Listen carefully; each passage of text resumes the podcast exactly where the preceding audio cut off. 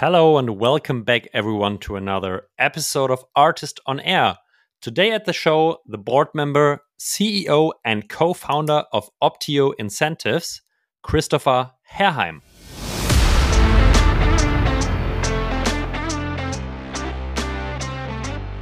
Where we see people struggle most is on communication of it. Because if mm-hmm. you launch to 100 people, I would say most likely in many cases 80 of them don't understand what they have mm-hmm. you have some uh, nerds like me and uh, cfos and finance people and so on top that sits with their excel sheets and have full control on on their their unrealized gains and the possibilities but the rest if you meet them when you try to recruit them they would say and i have some options but i don't know really what it is and that's True. that's a very very big pitfall in a way because then you've used so much shares and so much shareholder value, and people don't know what they have uh, or what it can be or what they lose if they leave. And then it doesn't really serve the purpose of motivation and performance and retention, and nothing of it. So I'd say number one, actually, and the most common pitfall is to just sign a piece of paper and put it in the drawer and you forget about it.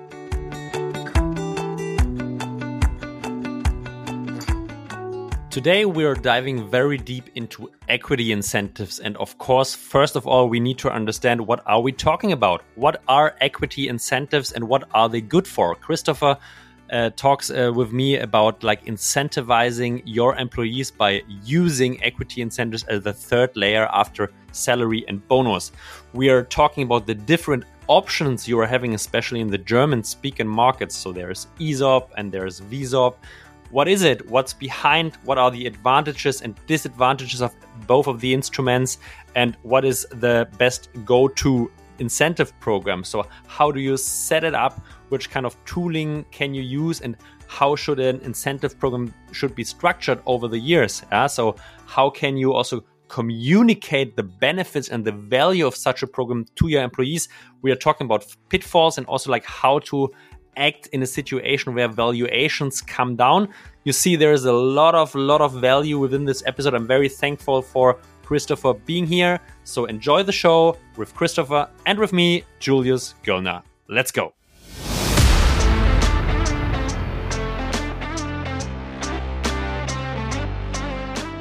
ARRtist on Air, der SaaS-Podcast für den deutschsprachigen Raum. Wertvolle Tipps von erfolgreichen Gründern, Top-Investoren und führenden Industriepartnern, die euch bei der Skalierung eures Unternehmens schnell und unkompliziert weiterhelfen. Zusammengestellt von Janis Bandorski, Julius Göllner und Matthias Ernst. Hello and good morning, everyone. Welcome back to another episode of Artist on Air. And today we are diving deep into equity incentives together with Christopher. Christopher, good morning. Good morning. Good morning, Julius. Great to be here. Thanks for for coming and making the way from Oslo, I guess right now. we are recording digitalized, so uh, welcome welcome to the show, Christoffer. I, I guess like you're very uh, very well known in the Nordics already, and I think also a couple of people in Germany already know. But there are still some listeners, I guess, who don't know you yet. So I would highly appreciate if you can give us a short introduction to yourself, but of course also what Optio Incentives is doing. Definitely, definitely. So myself uh, first. Um, my name is Christoffer, as mentioned. Um, I am 36 years old. Uh, I have a couple of kids, uh, which I find really, really um, both uh, tiring and fun. Um, I also have, uh, together with the mother of the kids, so we also, uh, yeah, definitely balancing that together with founding Optio. So um, Optio is, um, to take it a bit into that, Optio is a company founded in 2018 uh, with um, uh, with the kind of mandate and what we wanted to do is to simplify equity compensation. Uh, equity compensation is, as you can call it, like a narrow area, but that said, it's something that everyone cares about, and it's something that brings a lot of complexity. So um, yeah, when we started Optio, um, we we saw the, the, the elements of the complex parts of uh, holding shares, selling shares, buying shares, accounting. There's a lot of things that comes in but we've also kind of now pivoted into into um, also handling cap tables and other things as well. But we we, we kind of remain uh, at the more quirky side of it and really wants to to to make that simple. So if we go deep into equity incentivations, of course there are the founders and the top level management team, which usually have a, a direct share in equity. but I think we need to go a little bit deeper. Yeah. So for for whom uh, in the SaaS ecosystem do you think equity incentives are usable at all? And what kind of different equity incentives are out there? So maybe we start really from from the scratch here, because I'm quite sure not everyone is aware what what is it. Yeah. Uh, starting from the scratch, I think it's. I think it's. Uh, first of all, it's important to think: um, is equity incentives a right tool for you as a company? Because uh, even though we're uh, call it preachers for equity incentives, I think it's important to think think um, what why do you want to use it, um, and and in uh, we of course mean that in many cases it's the right tool, but often we see first of all like um, retention attracting new people and creating some more performance culture in, in a company. If that is things that you kind of want to do, uh, then you're kind of on to closer to kind of uh, looking at, okay, equity incentives may be good. Often you have salary, of course, uh, or you can say always you have salary. Uh, and then you have typically typically the bonus part on top of it, which is typically covering like an annual uh, horizon. Uh, and the good thing with equity is that it's structured in a way often that makes the more longer horizon easier to kind of bridge into it. So it would be a third layer in that sort of rocket in a way. Uh, onto who should use it in terms of companies and so, I think it's uh, relevant for absolutely everyone. It's just about thinking that there are different things and structures that comes into place based on where you are in your journey. So let's say from the start, if you're a couple of founders, you divide your company 50 50, and then you need to onboard number three. I think then you're in it, right? Because because obviously it would be quite hard for that number three to leave the very very safe job in call it Deutsche Bank or Telecom or so, and then and then join into here on a bit lower salary, and so you need something extra. And in these cases, um, obviously, um, option setups uh, could be like VSOPs in Germany, very common, or virtual stock options. We can come back to that a bit later. But but uh, finding a way where you take part of the value that you are taking part in creating, right? In a way, um, and that that then you kind of come in from the start. As the company grows uh, and you get more and more people on board, uh, you still want the same mechanisms. You want people to think like founders. You want people to be there when it kind of when the shit hits the fan. And so, um, and in these cases, uh, it's kind of the same mechanisms that will will be there, but you need to think a bit ahead. Okay, you do something now. You need to do something for the future. You want them to keep retained. They lose something if they leave. People are trying to fetch your people, right? And then it's good to say that you may lose this if you leave. Um, it's not only that that's not the only reason why they should stay, of course, but it's uh, it, it, kind of vaccinates against the economical uh, temptations from from a, a, higher base salary from another from another company.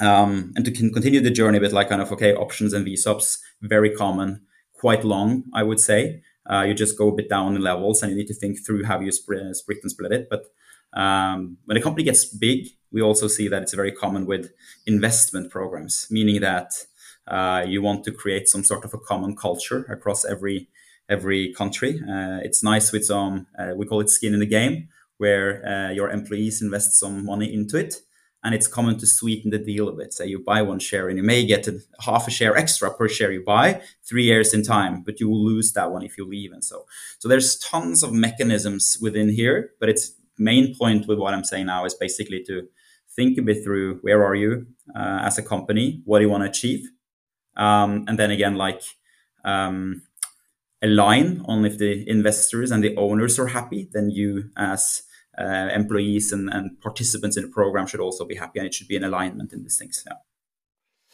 Let me dig a bit deeper here, Christoph, because it's an interesting thing. I think if we if we go later stage, company is like already grown up, post Series B, and then like an incentive program for the whole company, like buy a share, get a half of a share free very clear everyone can participate yeah? If we go very early and taking the example of the deutsche bank getting maybe a leadership position in you're missing a cfo you're getting it from deutsche bank also quite clear that equity incentives here should be on the table. But what's happening in between? Let's say we are building a company like 20 30 50 employees um, a few of them in top management or second level management but many also of them doing the, the hard work in the uh, on the desk and out there. So whom would you like recommend to offer in this early stages an incentive uh, and whom not? Yeah, I think That's a very interesting question. Um, it's not a simple answer, but I'll try to be as precise as I can based on my opinion. Um, so the way I see it, uh, and now I can easily kind of uh, kind of align it to what we did in Optio as well. So we started off from start when we started the company to make sure that everyone in the company were involved in an equity incentive program. When everyone was starting, they got something. And this is just to kind of get to know the instrument or the share and the value and to think a bit like shareholders. So everyone should feel uh, that they were part of the journey. Uh, we did that uh, for quite a long time. Uh, kind of that was a small, we call it like relatively uh, speaking, a small portion per person. But in addition to that, we launched a more um, call it like executive key people talent program on top of that, which kind of enabled people to get more equity into it. So I think I think it's um, get everyone on board early, and then you could rather start thinking a bit uh, smaller groups so that you're sure that the ones that are really contributing with the value, they at least can kind of do some calculations and find out that if the company goes here, then I will get this as well. We, we will continue to have a, a broad program. But again, when you pass 20, 30, 40 people, um, if you go very broad, you may risk that the ones you really want to incentivize are a bit too diluted in what they get so you need to calculate and to kind of align that and try to find and to match it with the plans and the ambitions of the company. So I don't know if it answers it, but but but very broad early, very broad early, and you can allow yourself to narrow it a bit down, and then often you go very broad again when you get really big, because then you can do a bit different instrument types, and you can people can invest. I talked to a founder recently, Christoffer, and I would like to have your opinion on this. What they are doing is they are having a circle of people already being incentivized on an uh, on an equity plan, mid stage company post Series A, and these people vote for people getting added to this program after a certain period of time in the company. Yeah, so if people like agree that this person, which is quite new, really attributing value, following the mission, and also like is part of the team, then there is kind of a council voting for these people joining. What's your thought on this here? Uh, I would say that I like it, but that's because that I personally am a fan of being a bit performance driven and allowing that that the ones that really deserve it should get something. Um, so, so again, let's say that you, you you've passed three years and the vesting of your incentive programs that you got when you when you uh, joined the company. If that period is, is done, basically they can leave, dependent a bit on the contract and so or, or the, on the deal, but but they can basically leave and and keep the value. And mm-hmm. that's mm-hmm. a case that you don't necessarily want to be in for the really, really, really important people. So we kind of like to advise companies to have like an annual process where they do call it like a nomination, uh, mm-hmm. where they add people that are already in the company as well, because you will continue to have like this. Um, they will appreciate that they're part of the program.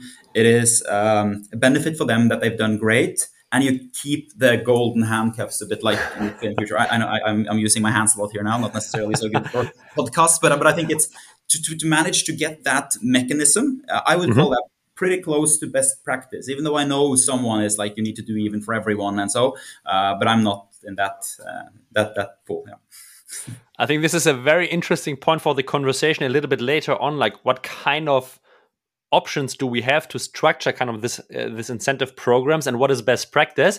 Before we dive into this, because I would like to get a little bit more information on Optio and the journey. I think you're very strong, as I said already in the Nordics, but as uh, as I know, you're all also like focusing now on expansion, quite a lot on international expansion. I think the DACH market and our listeners probably also an interesting target group. So maybe you can give me a little bit of a uh, a little bit of information, like where are you right now in terms of size of the company, in terms of maybe also funding structure, in terms of like strate- strategic decisions. Where do you want to go, and why? Where are you right now? Definitely, definitely. So um, we started in 18, as mentioned. Um, we weren't the typical um, call it founders in a way that had huge ambitions and had these fancy graphs and PowerPoints at all. That was not us. Um, we, we started with, with very modest ambitions, but sawing there was gap in the market here, but we all had something else to do at the same time as well. So it was like let's just test this a bit. And then that changed quite fast because we saw that like uh, the ideas were hit, hitting the ground running in a way where we presented some PowerPoints and we did some three year contracts almost just based on the PowerPoints. And then we felt, shit, we're onto something here.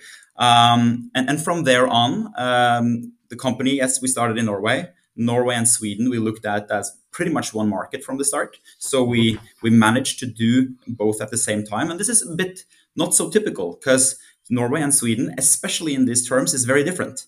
Totally different uh, tax types, totally different uh, instrument types, and so.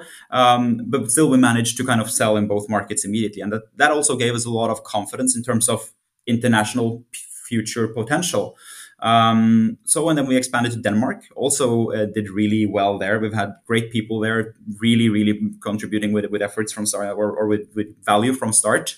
Um, and we have a strong team there now. Um, and then we we expanded to uh, to DACH or to Germany. Uh, now we have people on ground in both Germany, France, uh, Italy slash Spain. It's it's a group uh, joined, kind of um, addressing both those markets. Uh, Netherlands, um, and we also have uh, have a, person on ground in, in, Switzerland working closely together with with the German German setup. Um, the new markets that we still call it, um, everything outside Nordics for us is where we see see uh, most growth potential now. Uh, but in terms of like size and so, we, have um, grown quite fast and we're above or closer to 80 people. Uh, however, still uh, more than half of us is uh, technical people, meaning product design and coders and so. So we're very product oriented and have been from start. Uh, but now we're also focusing more on distribution. Uh, we've been introvert Norwegians, uh, uh not doing anything marketing, only product focused and so, which has been okay. But uh, but now we're scaling or, or, rigging us a bit more for, for uh, from scaling. Um, yeah, and in, in, terms of funding, we, we we also kind of it kind of plays very along with this story that we we bootstrapped, so we didn't raise any money from call it like zero to four million euros in in in annual recurring revenue. And then we saw that, uh, okay, we're onto something here. The product is doing great. We don't lose clients. It's growing quite fast and well, even with, with it. So we've, we've grown more than 100% year on year uh, historically. And then we saw that um, there's a potential in growing a bit faster, and we're kind of ready for it. Uh, so we raised some money early this year from people uh, with close connection to the DACH markets, uh, with, with a lot of good good connections there and really doing that in order to continue with our plan despite the bit turbulent market and also um, allowing us to to uh, build a distribution network that is a bit more uh, outgoing than than what we used when we started yeah. So congratulations on this because raising funds as you say in this turbulent times is not so easy which probably really speaks out for your product uh, and your attraction so far um, I would like to understand who is your your ICP so far because I can imagine everyone who is open to set up an incentive scheme for uh, their employees, which could be conservative old industry up to super high growth SaaS, um, could be a potential client, which makes it not easy in terms of go to market messaging. So please let us participate in your thinking. Like, who are you focusing uh, right now? Who who is your ICPs and also like the buyer personas within the ICP. So who is responsible for setting up this kind of structures and schemes within companies? Yeah. That's a that's a big question, and and, and yes. for us something that, that is continuously evolving. But but um, when we started, uh, we started to develop uh, what we still call the most difficult parts of it, meaning like uh, online automatic valuations, IFRS, making uh, listed companies uh, super ready and and uh, everything automated there, meaning that our first 40 clients or so were listed uh, companies. Mm-hmm. Um, so then that was our ICP. Listed companies, call it small cap, mid cap. Um, what we've seen lately has been that, um, as you say, we can. Our smallest client is two employees. Our biggest is ten thousand employees in a program. So, so we need to focus, right? Um, and what we see as our ICP now is company that companies that have call it like past 30, 40 people, where mm-hmm. you really are in need of a system where where Excel is starting to to uh, cause a bit of problems, and you really appreciate the value of communicating what you're giving away so call it like from 30 and up to, I would say, 2,000 people. That's our okay. quite, quite a big ICP still, but the needs are quite the same. So we see that, that that's typically where we where we have our our uh, uh really really uh, or, or, or, a best best fit in a way. But still, again, like uh, we, we, signed a company last week with uh, with eight thousand employees, so we, we it is important for us with those as well. But um, but yeah, uh, it's finding finding out where we provide the most value, and we also are open on that. This may be a bit different from market to market based on competition and needs and instrument types that are different due to tax. So um, so it, this is constantly evolving, and and I'm, I'm pretty sure that on this these things, if we were to write, people would say, "Here, you need to do some more work," and and, and we, we acknowledge that we need to do that as well. So it's a it's a it's but it's very interesting for us nowadays on these things. And like industry vertical wise, it's super agnostic, I guess, Christoffer. Definitely. Uh, we see, of course, that there are some industries that are more likely to use uh, more open up. Yeah. yeah. So, of course, like technology companies, we have great experience with what what do they use, what do others do, so we can share a lot of stuff when it comes into uh, finding the right tools in a way, and, and of course, then we provide even more value. But uh, but yeah, it's very agnostic. And in case of the buyer personas, who are you addressing? Who are you targeting, uh, Christoffer, in your in your uh, outreach and like yeah, yeah. and also in your marketing? 70 80% of the people we, we talk to is uh, is cfos um, so so that that's the biggest but it's a bit here as well like if you're a startup it's typically the ceo founder because then that's the persons that are owning it, owning the program. When you kind of get 20 people and you hire your CFO, that's when uh, this kind of responsibility goes over to someone else. And when you grow to 2,000 people or even before that, then it's HR because HR, global compensation benefit, and, and that sort of stuff. So it is also a journey. But but again, uh, CFOs are the ones that are handling it within our ICP. So it's most important for us. So it sounds to me like it's a two step process. The first step of the process is like someone deciding that they are doing in a program, and this is usually the CEO or founders. And then the second step is like who is managing it, and this is where you come into play. So uh, it's already decided most of the times. Of course, there are probably uh, single use cases, and it's done as I, as you said via Excel. Complexity is rising, so the pain points is like probably managing it, transparency, transparency to the employees and then probably also like really fulfilling all tax obligations. And this is then on the CFO side. So you're coming in addressing this pain and the CFO is your buyer persona, making it more easier for him, her to handle it. Correct, correct. And that's I, th- I think that's that's where we get uh, more than 50% of our clients is to kind of addressing that point of time there. Yeah. All right. So maybe we move on to the next uh, next point. You already mentioned it. There are very different instruments and also like obligations country by country which i think makes it also quite difficult for you to enter a new market but of course also market uh, barrier yeah? Like it's a it's a cool entry barrier. Um so as you know we are like usually addressing uh, the DACH founders here in SaaS. Um, maybe you can give us a little bit of your learnings and best practice. If I decided already I'd like to do this, there is a third component for my employees after salary and bonus. What are kind of instruments working, especially in Germany? Yeah. Um, what we typically start off with, if if there's a company like this, then then it's like making sure that even before jumping to, of course, everyone's uses a VSOP. We did it last time. Here's the paperwork. It's just to start. We we kind of like to challenge companies a bit on like uh, thinking, what do you want to achieve? Um, what's the most important thing with your program? Because often everyone says, yes, it's performance, it's retention, it's attracting, but yes, but what's the most important thing? Because that is. I take the ball here because let's let's play this this through because I think there is a lot of value in. So let's imagine I'm a founder SaaS company. We are doing headless e-commerce uh, for the pan European market. Uh, I I have a team of 15 people already, growing quite fast, 100% growth rates. Um, and I already decided there's like there needs to be an equity incentive system. So what is my why I'm doing it? Um, I think I have two reasons. First, I'd like to attract top talent at this early stage, which I cannot pay with fixed salaries right now, and I know this. And I think the second reason I would like to do it is it's free reason uh, having people acting entrepreneurial and really helping to add enterprise value so not thinking just short term and decisions on the long term and the third one is a result out of the second i of course like to increase retention in my company i'd like to have the good people staying for a long time yeah yeah Definitely, and, and that's a very common common case as well. So so it's easier to address. Easier to address. What I'd say then is that um, first you think what is success for the company. Uh, based on what is success, it's quite easy to to start to align the interest and to calculate and to make sure that you you you have set the foundation. This is where we are, and this is what we can achieve, and this is what you and you and you can get out of it. Then it's also a lot easier to kind of if you're good at communicating that, it's also easier to understand if things are not going so well. And it's like my my, prog- my program uh, program is shit. No, it's not necessarily shit. It's just that um, it, it, hasn't turned out the way we kind of planned it. That's a very normal setup. So what I'd say, um, you have uh, employee stock options or ESOP programs, which kind of in, in Germany requires a bit more than other countries.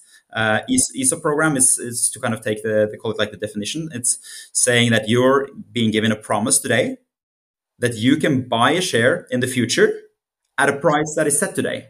So basically means that if the share price today is 10 and the share price goes up, then you to, to 20 or let's say 22 then you can come in and you can put 10 on uh, on, on kind of the counter and you will get a share that is worth 22 kind of after a time period when you have rendered your service and so and so.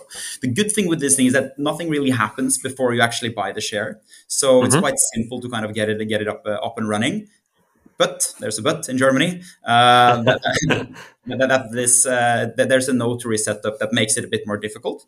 And the mm-hmm. reason uh, this is the reason why the virtual stock option programs are very very common, which is exactly the same. You say ten is the share price now. You can buy the share or the fictive share um, at ten. Uh, share price goes to uh, 22 and you can call on it and then you will basically get a gain of 12 uh, in cash in a way. So there's never a share in it, but it mirrors a share. Mm-hmm. So I would say that in your case, that would be 80, 90% likely that we will end up with a program like this because of that setup. The disadvantages, in my mind, with a virtual stock option program or a synthetic share is that you will never become a real shareholder. So mm-hmm. there's something after the exercise price that uh, after you've exercised it and kind of cashed out, where you don't really think that in that way as a shareholder. Um, but again, often the, the, the the complexities with having it in place and reporting and making sure that it runs runs well uh, kind of beats that disadvantage. Hence, people end up with virtual. But know that this is something that we almost never see anywhere else. This is this is German, um, and it's also okay then to think: uh, is it um, uh, to kind of go through and, and, and weigh the, the, the, challenges to, to do it uh, versus versus just doing a VSOP. And we have some clients in Germany that do do ESOPs as well, but uh, but it is a bit of extra work. Is there a case, uh, Christoffer, where you see both? Like, is it is it like common to let's say do an ESOP maybe for very early stage top management positions because you have this lock in, you become a shareholder, like kind of a shareholder. And then on top, if you grow, put a VSOP on top where you say, okay, it's a virtual program. The, the, the part of being a shareholder is not so required from the employees at this stage. So is a mixed form common or do you rarely see this kind? We, we, we rarely see it because of that. If you first kind of set the structure in a German company for being able to do ESOPs, um, then you can just use that in a way. It's it's like getting it in place and having the vehicle up and running. That's the biggest challenge. And the ones that have put that effort into place, they will they will uh, get get uh, more out of it if they continue to use that. But it's nothing wrong with doing it. But but often what we can also see is that there are companies when you get quite big that starts to think, can we have different structures in different countries because we have employees abroad, and then because of that, this program may be a bit wrong in that that jurisdiction and so on. Then then that, that's when it gets really complicated. Uh, there we have some German clients that are expanding to US, in example, and then coming with this VSOP program there is something that. Um, yeah, it's harder to recruit when you compete against the the the uh, call it like more traditional um, instrument types and, and structures they're using in the US, and then you need to think uh, dual. Uh, yeah. Because it's not common there. It's not known from the employee side, probably. Yeah, so they're asking themselves, okay, what what what kind, what is it? How am I treated in a tax way? I guess. Yeah. Yeah. So, so, we don't need to kind of go into the absolute details on it because that would be two, three more episodes. But, but, I, I, think I think in, in very high level uh, to use US as an example, they have a, a pre-qualified tax. Uh, tax benefit uh, setup, uh, which is called ISOs. And those mm-hmm. ISOs kind of requires you to hold the share even after you have exercised it. When you paid the 10 and got the share that was worth 22 you also need to hold the share and report that you've been holding the share. And of course that's not something you can do with a virtual part where you never actually own a share. So that's why that's just one of the examples. And there's tons of these things that you need to navigate into when you start start internationally. Uh, high level we advise try to see if you could do the same program everywhere but you need to just make sure that you don't do anything like this where you really should have uh, divided into two different things yeah I'd like to go a step back uh, to ESOP versus VSOP, uh, because I think you mentioned already a couple of advantages and disadvantages. So, advantage of VSOP is you never, you don't need to go to the notary for single transaction. Um, disadvantage, people don't become shareholders. Yeah. Um, what what other what, what other kind of advantages or disadvantages, like as a being a founder, um, are there if you compare these two options? If you compare these two options, to, to many extents, it's quite similar in terms of yeah. that there's a low risk at time zero. If you first have the setup uh, with a with a call it like uh, approved for, for the notary, so you could do do uh, ESOPs. Um, it, it, works in the same way. But I think I think it's one thing that we see that some founders or some early stage companies at least have not really thought so much about, uh, mm-hmm. and that is uh, the cash. Because obviously, uh, if you have ESOPs, you just uh, you may dilute the pool at time zero, where there's treasury shares you could use, or you do uh, emit new shares when there's a, an exercise and shares go out. And that's shares, right? Which you have taken into account already when you have awarded it back in time. The problem with um, uh, VSOPs can be that, let's say the company go really well. So the 10 doesn't only go into 22, it goes into 300. Then you can imagine the cash that the company have to pay out from their kind of pockets uh, on the to the to the to the participants that earns money. And even though the company has done well, it doesn't necessarily mean that there's a lot of cash.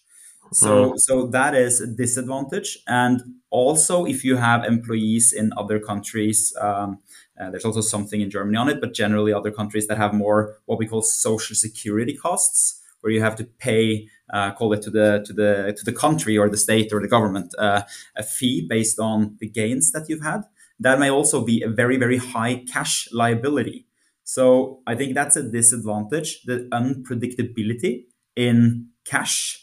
Um, another one is for the companies that grow and that you start thinking IPO when you're over a certain size, where the auditors say now you need to follow uh, an accounting standard called IFRS or IFRS 2, then you also need to put the, the value of the option program, regardless ESOP, VSOP, into your, uh, your accounts uh, when you do that. And this could also be another topic, but um, a boring one, that's it. but, but, but, but um, VSOPs is cash settled. They will set, be settled in cash. And IFRS, which is the accounting standard also in Germany, uh, says that if it's a cash settled instrument, you need to revalue that mm-hmm. uh, theoretical value of the instrument at every reporting time. And if you do that under IFRS, your salary costs in your accounts will increase a lot, decrease a lot, increase a lot, decrease a lot. It's very volatile. While if it's equity, you lock it at time zero and you will know exactly what it is. So there's some more things here uh, as well, but uh, uh, on these topics, it gets quite complex. Then we typically just uh, advise a bit when it comes into these discussions, because then there's a lot of stuff we can help on and making sure that it's it's uh, done in the right way and that auditors are are checked off with it. And, and, obviously, you could say early stage, most of our clients came from auditors. You could say, um, yeah. they say use Optio, but because that they're not allowed to do that, but um, we've kind of got some referrals and, and introductions where we could help out and making things easier because this is very complex if you start start digging into this. I can imagine in a couple of dimensions of complexity you already mentioned going international and some other stuff. So uh, I think there is a high level of detail needed to to take into consideration. Um, let, let I let us assume, a, I'm a founder and I decided to I'd like to set up like a VSOP or ESOP program here in Germany now. Um, what to do? Like, how does the process of setting this up look like, and also how can Optio maybe help here from the beginning? Yeah. We, we like to be very early in uh, because of that. Uh, we know that there are some absolute do's and don'ts that we could assist on on kind of uh, navigating away from. You could say. Um, we are a software company that have all the tools you need to administrate it, but we also have a dedicated team of like experts on it, more than 20 people that, that can help out on answering questions and so.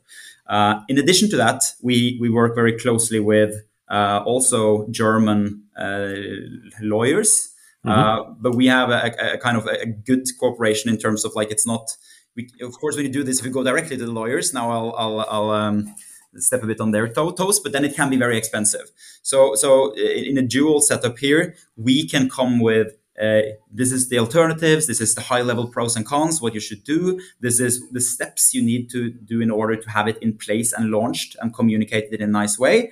And then we bring lawyers in uh, when it comes to this template, just make sure that it's right and some sign offs and, and ensuring that they have taken their, uh, their stuff into considerations because it's, it's impossible for us to be the local experts. We can have mm-hmm. local know how, but but there there's a, an extra layer here. But you should always feel confident that we, we've kind of know where these boundaries are going, and how to do it uh, exactly. It's typically we start with a workshop, uh, talking a bit about uh, the alternatives. Uh, we align on what the co- company wants to get into it. We also do simulations and ensuring that you know uh, how much will it cost in terms of IFRS if they're on that level, how much will the gains be in, in different scenarios. And based on this, we decide on a program, and then we bring lawyer, your lawyers in because we know where it is, um, and then uh, they produce the, the legal framework based on templates that we have agreed on in advance and then it's just for us to find out who's getting what and that we typically work together with the company on because there's some data here that we have um, in terms of finding out that you're on par or, or you know where you are. And then for us the system will populate all the agreements send it out for signatures and communicate it and follow up and, and, and so on and so on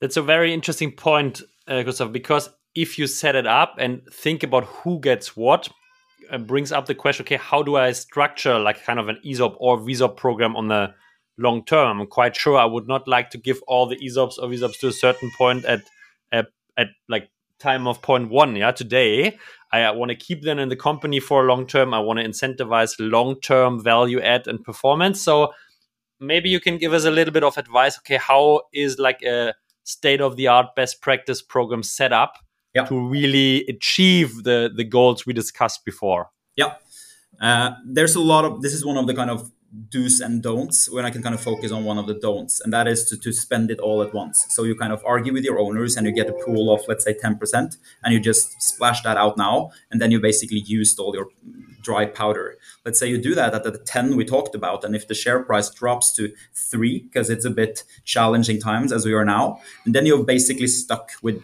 nothing, right? So this is like think a bit ahead, plan on the various scenario. Even though you're bull, it doesn't necessarily mean that everything goes to uh, into the skies, right? So so to kind of back to your question, I would say find out something you do now. Uh, mm-hmm. let's say you get a pool of 10, but you also plan a bit an intention of what you want to do in the future. You say that you launch something now with a vesting, meaning that you have to stay here until you've kind of earned it for three years, just as an example. There's a lot of things into this as well that we could have talked about, but you, you do it once, you use 4% first of the outstanding company. Uh, you divide it between the ones that should get it, and you really talk about who's getting how much and so, and that's also a process. But you also then set aside an intention of doing 2% annually the next years. Uh, by doing that, you can kind of take new employees on board and you can enroll them into a program where you already have pre-approved the pool so you don't need to run to the board and to the owner all the time to kind of haggle on like i need some more options i need some more shares i need some you, you, have set the frame um, and also uh, the setup where I just talked about a bit earlier, where you won't get into a situation where your most important people are already fully vested and they don't have any golden handcuffs again. So you can continue to give them a bit every year and you will have an ongoing three year rolling basis going forward, where also you really show that you appreciate them with these things, which is your shares basically.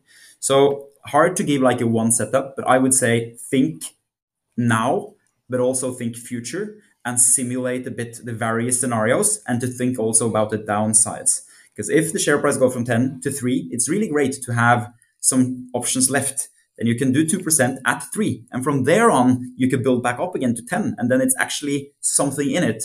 Everything is not blown. And we see some cases now where unfortunately um, it's quite a strong or, or, or, it's a hard process to, to get back on track when you've blown it all on a high valuation and you really have used uh, it's it's a hard discussion with with your owners to try to get that back on.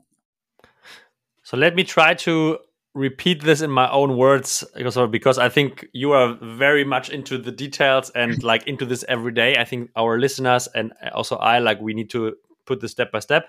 So you're saying okay, if setting up the pool, um, you would definitely from also today today or day one not only define a pool for the employees which are in the company right now and should participate let's say you mentioned the 4% you say okay you would also uh, really like looking forward to like 2% next year additional 2% next year 2% the year after 2% year after so the pool let's say over uh, over like the first three years four years becomes 10% and you will get the permission for this 10% already today from your shareholders councils to not do the process of agreement every year. This is completely understood huh?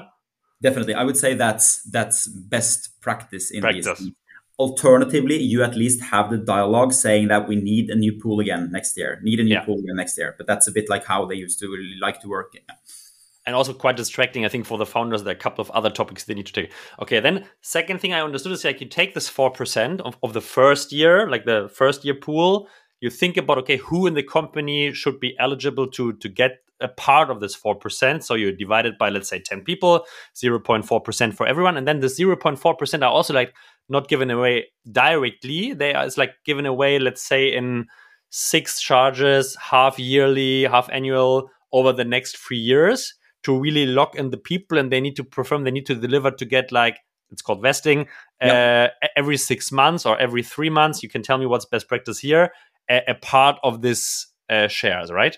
Yeah, Definitely, definitely. So, so, so then that's the vesting thing. You need to render services to gradually earn.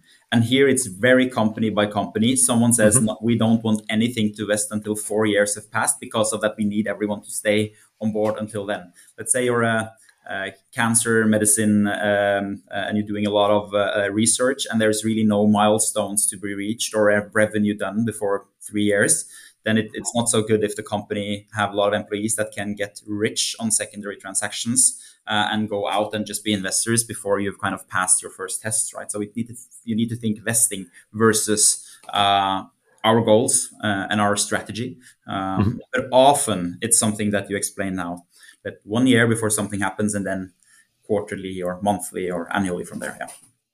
Taking the typical SaaS company out of MedTech, what would you recommend is a good vesting period? Every three months, every six months? I mean, understood it's depending on the on on the uh, business goals, but like let's say what's the case you see the most having a a SaaS company in an agnostic vertical with without any like super long term research obligations? Yeah. Uh, what we see most is it typically take take one year before anything uh, vests, mm-hmm. and after then it's typically monthly from there on. Okay. But that said, we're not really saying that that's what we find best practice because it's often like, why do you need to have it monthly? If it's like a private company, you can't really sell shares. You don't want an, an, an ATM uh, way of thinking about it. So we, we, we kind of often challenge this a bit like saying, isn't it okay to have like annual thresholds? Um, what about buy or, or kind of every half year? Um, but you, the, the, the, kind of counter to that is, okay, you've passed a really big vesting. Will you have a lot of people leaving then? Uh, so this is what you need to think about. But to give it an answer, I would say not necessarily do monthly because do you really, does it have make any sense? Push it up to to uh, uh, quarterly or or, or uh, half year if you can, uh, even a year. So you also mentioned, uh, Christoffer, like first 12 months, no share attribution. Uh, I think this is going into the direction of a so-called cliff. Maybe yeah. you can elaborate a little bit on this because it's used a lot, but I'm guess I guess not everyone listening knows how, how to deal with it. Yeah, and I think I think here it's it's about like as a founder or or as uh, an investor, uh, it's it's about when you award, especially to new joiners. And so it's great to be able to join or, or to kind of give them something fast because they will then uh, you, you, can you can use it when you negotiate on salary. You can kind of sell the dream. You can kind of have them onboarded to things. But let's say they leave in six months. As a probation period here. And if then already uh, 20, 10 20% of the options are vested then you've actually earned your rights right so it doesn't really uh, make any sense. So that's a good thing with saying that it's actually nothing that is yours or fully vested until 12 years of you know, 12 months have passed, because uh, then then you will have some time to to find out if it's uh, right. Uh, and it doesn't really make sense either because you have salary, you have bonus. It, it, I, in my mind, it's this is the long term of it. Yeah. So I think those are the main reasons why you should should not start earning your option programs immediately or with a monthly basis. You, you have salary and you have all the stuff there. It's a little bit like quality assurance of hired employees. And uh, yeah, okay, yeah. understood. Um, yeah. I'm going now to the employee side, uh, Christoffer, uh, again, and uh, we have we have ESOP, we have VSOP. The question comes out, okay, I get these options. They are it's options like virtual options, yeah, or equity options but when can I liquidate them? Yeah, it's nice that I have them, but as you said, if, if I'm a private company, um, like when can I take advantage of this two different kinds of instruments? So how, as an as a founder, would you structure the two instruments to like not coming into discussions like, hey, yeah, you give me these options, but I can use them. And I never know when I can use them if I can use them at all. Like, how do you deal with this discussion? I think the first part here is communication at time zero setting expectations. Because uh, this is very different if you're a fully liquid share on a stock exchange and you can basically exercise your options and cash out and go buy yourself PlayStation or a tent or even a car, right? A house. So, yeah, yeah, yeah. So this is this is very different. Uh, in terms of private companies, uh, then uh, we often advise on saying that this is aligned with the shareholders. Because what you can do and the liquidation uh, timings here uh, is very often, of course, it have to be vested, but it's it's best practice to try to open up for some uh, some uh, call it like openings when there's some uh, capitalization processes in the company. Because that's often mm-hmm. when there's liquidity in the share. If you have esops then someone can pick up some shares. Someone can buy some shares because you also get a tax bill uh, most often right? And then then yes. you need some money to kind of to cover that. So it's it's quite hard if you have to pay the strike price what you have to pay for the share. And yes you get a gain on 12 per uh, back to the old, old example uh, and then you also get a, a, tax bill so you have to pay 12 but you, and, uh, and then you get a tax bill at 6 uh, and you have a share worth of, uh, but you can't really sell that share. So then, then it's like uh, uh your wife or husband at home will be quite pissed because you also you have to drop the, the holiday, right? So um, in these cases, uh, best practice align it with when there's some capital processes. Try to create a secondary market opportunity when it's uh, like that, and there's options vested, and time has gone so far that people are starting to feel it a bit. Uh, the other way around is to communicate it from start and saying that these options or this program should be liquidated when there's an exit event when mm-hmm. someone's buying the company, when you IPO, uh, and so. But this is a communication part, and you need to need to uh, be good at it from start and setting some some guidance on that. This is not something that you can consider as a highly liquid instrument where you can just cash out when you feel that you need to pay some extra bills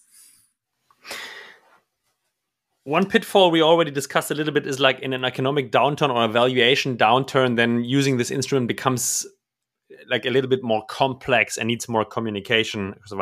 Are there any other pitfalls or things you would recommend to founders taking into consideration using ESOP or VSOP as, a, as an instrument? I would say not necessarily a pitfall, but it, uh, yeah, it is a pitfall. Um, where we see people struggle most is on communication of it.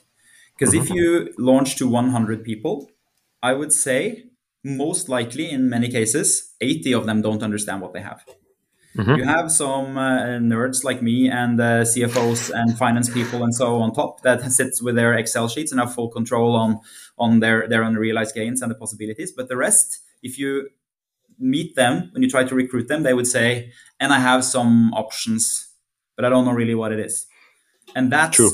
that's a very very big pitfall in a way because then you've used so much shares and so much shareholder value, and people don't know what they have uh, or what it can be or what they lose if they leave. And then it doesn't really serve the purpose of motivation and performance and retention and nothing of it. So i'd say number one actually and the most common pitfall is to just sign a piece of paper and put it in the drawer and you forget about it. Make them know make them know make them know. And this is hard when it's downturns but still try to align with your people and making them uh, understand what they have and what it can be worth, and use it again to motivate to go back on, uh, back up again. That uh, I, I, would say is, is number one. Yeah. So, so, super important point, which brings me directly to my next question. Because if I, in my own companies, and I hear founders doing the same, Christoffer, negotiating with my employees and salary rounds, yeah. usually I have the problem that like the the value of options or equity incentive scheme is not perceived on the other side.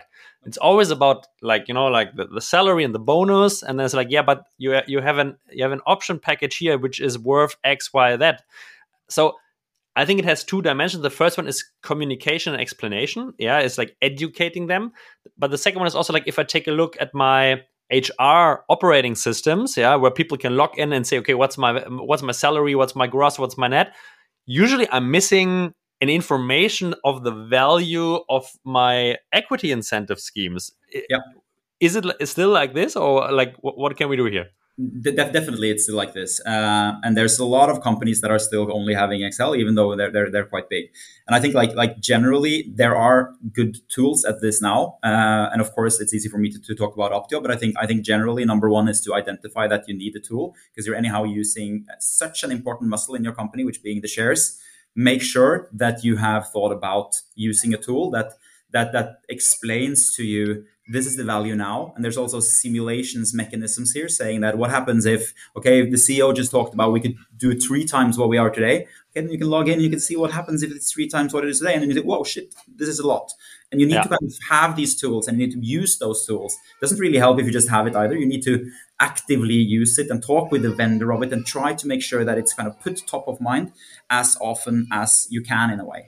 And, and education about it kind of just just keep on communicating it and again, we know it's very hard now because of a lot of companies have had downturns. How do you actually use that? Also, another big podcast, but we can touch a bit on it now. But um, but I think I think in these cases here, it's important to to still communicate and to show and to know that yes, it's not worth anything now, but use it to kind of get back on, and then it's all back to the designing part. Is there anything we could do with the programs to make it make it uh, even more attractive again? Yeah having you here as someone who have seen a lot of these programs being established in companies and going back to our initial discussion okay what do i want to achieve with these programs? Yeah retention of employees long-term motivation.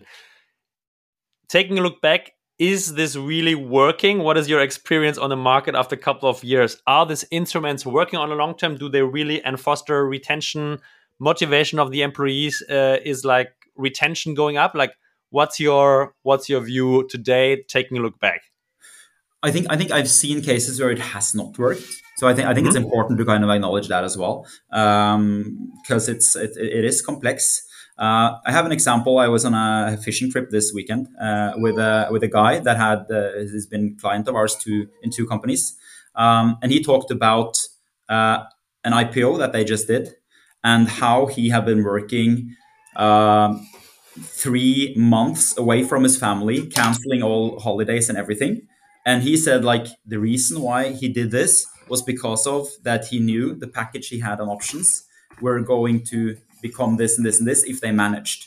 So in these cases here, when there's extra performance, when it's like long-term, long-term setup and, and a high, high payout that can be, it, no doubt it, it, works. And he was like, he hadn't been able to negotiate with his wife to, to do this hard work if it hadn't been for his option program. That's of course an extreme scenario, but I think it's like in cases where you really want people to think a bit like founders, because he's not a founder, um, where you really want people to to um, contribute and to kind of have a founder culture in your company. Um, yeah.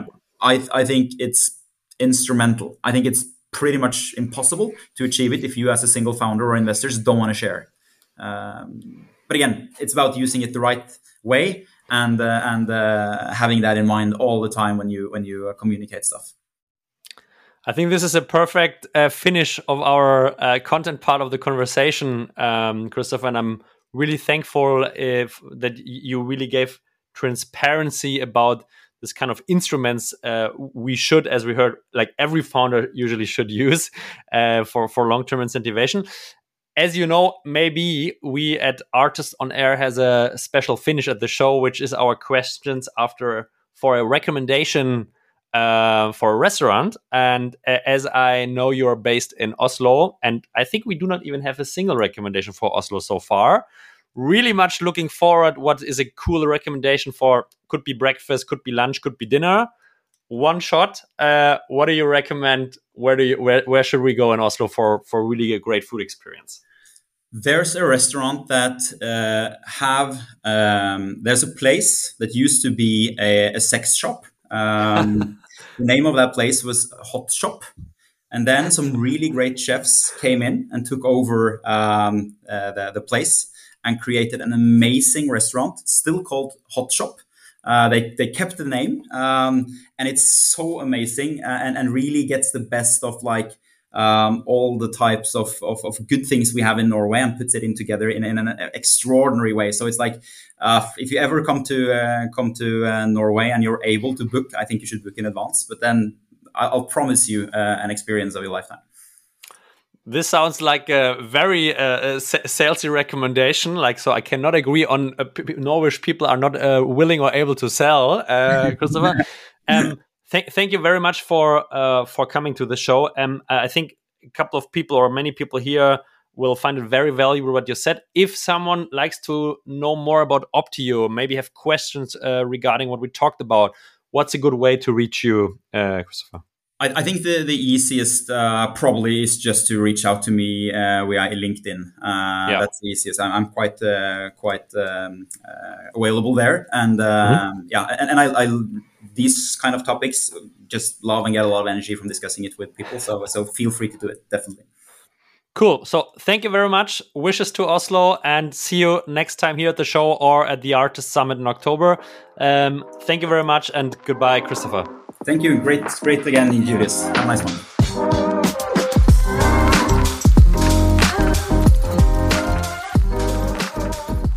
Thanks a lot, everyone, for listening and tuning in this week. Christoffer will be at the ARRtist Summit on the 12th of October. So if you have any questions in detail or like to meet him in person, uh, please feel free to pass by. Every one of you should have received an email for the selection of the panels, roundtables, and masterclasses.